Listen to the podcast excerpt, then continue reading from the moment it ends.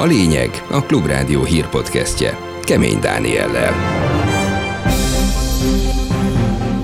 Új energiaügyi minisztérium alakul Lantos Csaba vezetésével. Több napos hallgatás után a kormány bejelentette Palkovics László távozását. Palkovics László miniszter úr benyújtotta a lemondását, amit a miniszterelnök elfogadott. Mától több iskolában egyhetes munkabeszüntetés kezdődött a szervező, újabb csatlakozó tiltakozókra számít a hét folyamán. Úgy néz ki, hogy így áttörtünk egy falat, elértünk egy kritikus tömeget mondhatnám. Egy autós üldözés során rendőrökre lőttek ma egy furgonból Budapesten.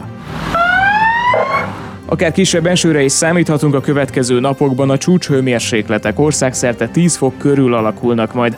Ez a lényeg a Klubrádió hírpodcastje 2022. november 14-én. Jó napot kívánok, most jöjjenek a hírek részletesen. Több napos hallgatás után a kormány bejelentette Palkovics László távozását. Bár mindezt már sejteni lehetett, a kormányzat emberei látszólag nem tudtak mit kezdeni a hirtelen jött lemondással. Igaz, Navracsics Tibor, EU-s forrásokért felelős miniszter, a Telexnek néhány napja már elszólta magát. Ön meglepte Palkovics László lemondása? Igen, tegnap értesültem róla. Ha tényleg lemondott, én úgy tudom, ezt a plegykával tegnap értesültem. Hogy ez akkor pletyka? Az meglepett. Megerősítette azt, hogy tényleg távozik a kormányból? Uh, beszéltünk erről. És, és meglepett.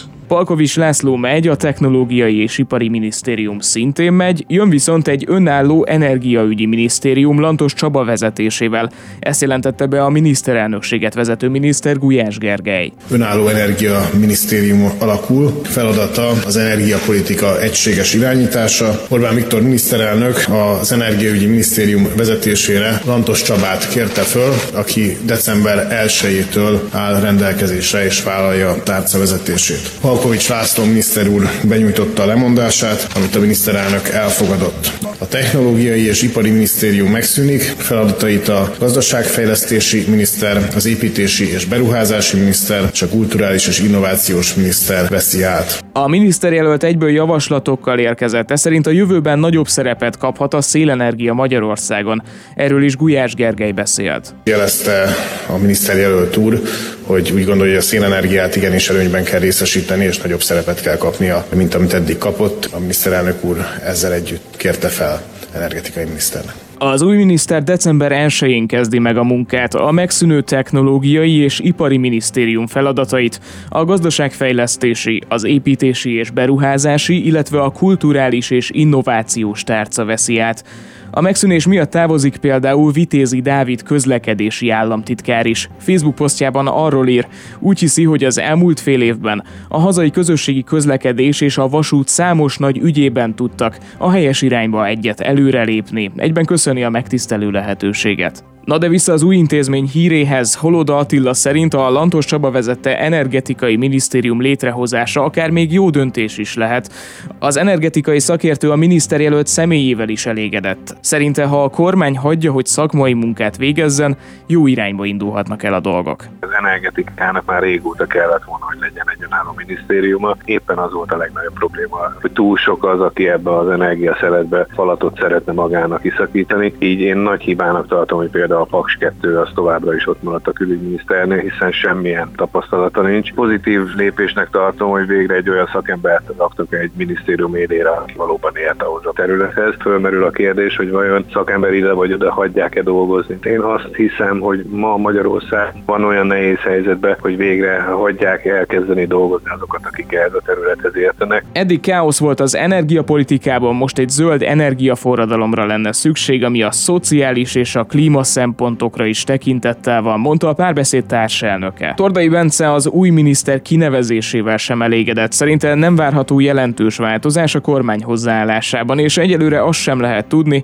hogy a környezetvédelem és a klímaváltozás ügyei melyik minisztériumhoz kerülnek majd. Fidesz 12 éve gyakorlatilag semmit nem tesz egy fenntarthatósági energiafordulatért. Palkovics László bukásával nem gondoljuk, hogy ez a tendencia az alapvetően megváltozna, hiszen tudjuk, hogy Orbán Viktor felől fúj a szél, de azért az, hogy egy igazi virtigli offshore lovagot, aki ráadásul a gázimporton ügyeskedve lett Magyarország leggazdagabb embereinek egyike, hogy egy ilyet sikerül beemelni a kormányba, az azért nagyon nem azt mutatja, hogy végre egy fenntartható energiapolitikára állnának át. És ha már energetika, akkor ide tartozik, hogy szeptemberben a belföldi földgázfogyasztás napi átlaga jelentősen csökkent. A Magyar Energetikai és Közműszabályozási Hivatal szerint felgyorsult a magas földgázárakhoz való keresleti alkalmazkodás. Augusztusi adatokból kitűnik, hogy a lakossági fogyasztás például 18, a nem lakossági ágazat 25,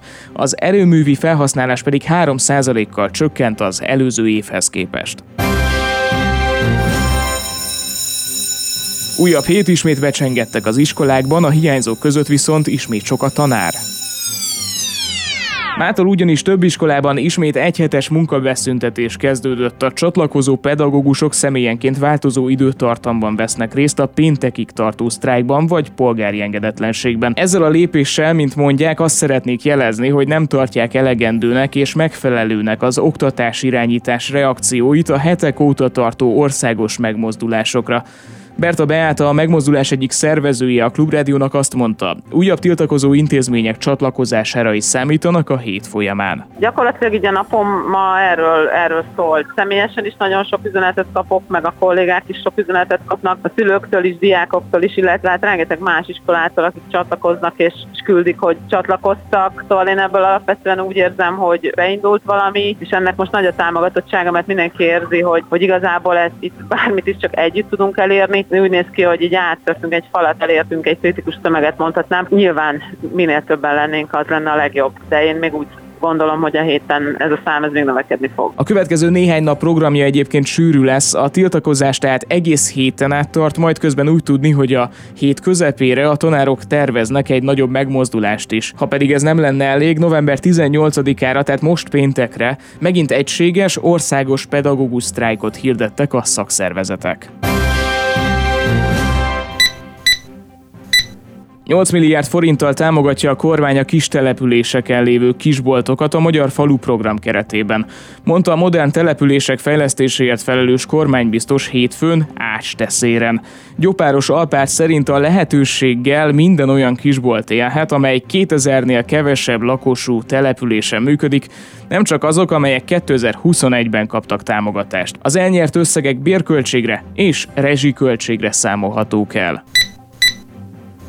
Eközben a politikó arról ír, hogy több magyar kiskereskedelmi vállalat Brüsszelhez fordulna a kormány hazai intézkedései miatt, amik szerintük ellehetetlenítik a működésüket. A lapnak egy külföldi hátterű magyarországi kereskedelmi hálózat névtelenséget kérő képviselője nyilatkozott. Szerint ami ma Magyarországon zajlik, az ellentétes az EU belső piacának elveivel, ezért közbelépésre szólította fel az Európai Bizottságot. Hogy az eljárás milyen formában zajlik, majd azt még nem tudni pontosan, a panasz kimenetele pedig külön érdekes kérdés lesz, mivel korábban a Tesco már pert veszített a magyar állammal szemben az Európai Bíróságon, amikor a vállalat a különadók bevezetését kifogásolta.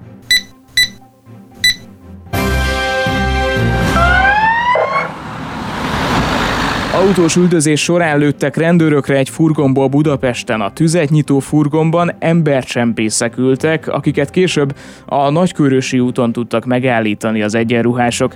A helyszínen rengeteg volt a rendőr, a környéken drónos keresés is zajlott. Erről számolt be a Klubrádiónak Fülöp Gergely, a BRFK kommunikációs osztályának vezetője.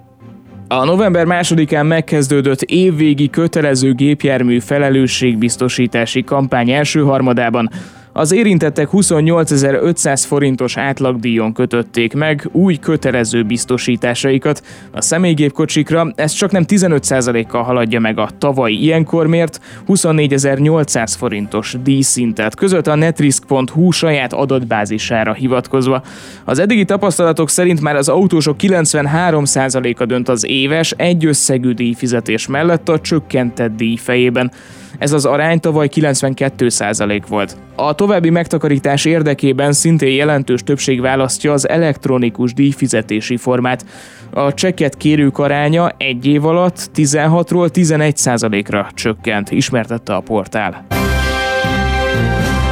Végül az időjárásról kedden a kora hajnali órákban többfelé képződik köd, illetve rétegfelhőzet.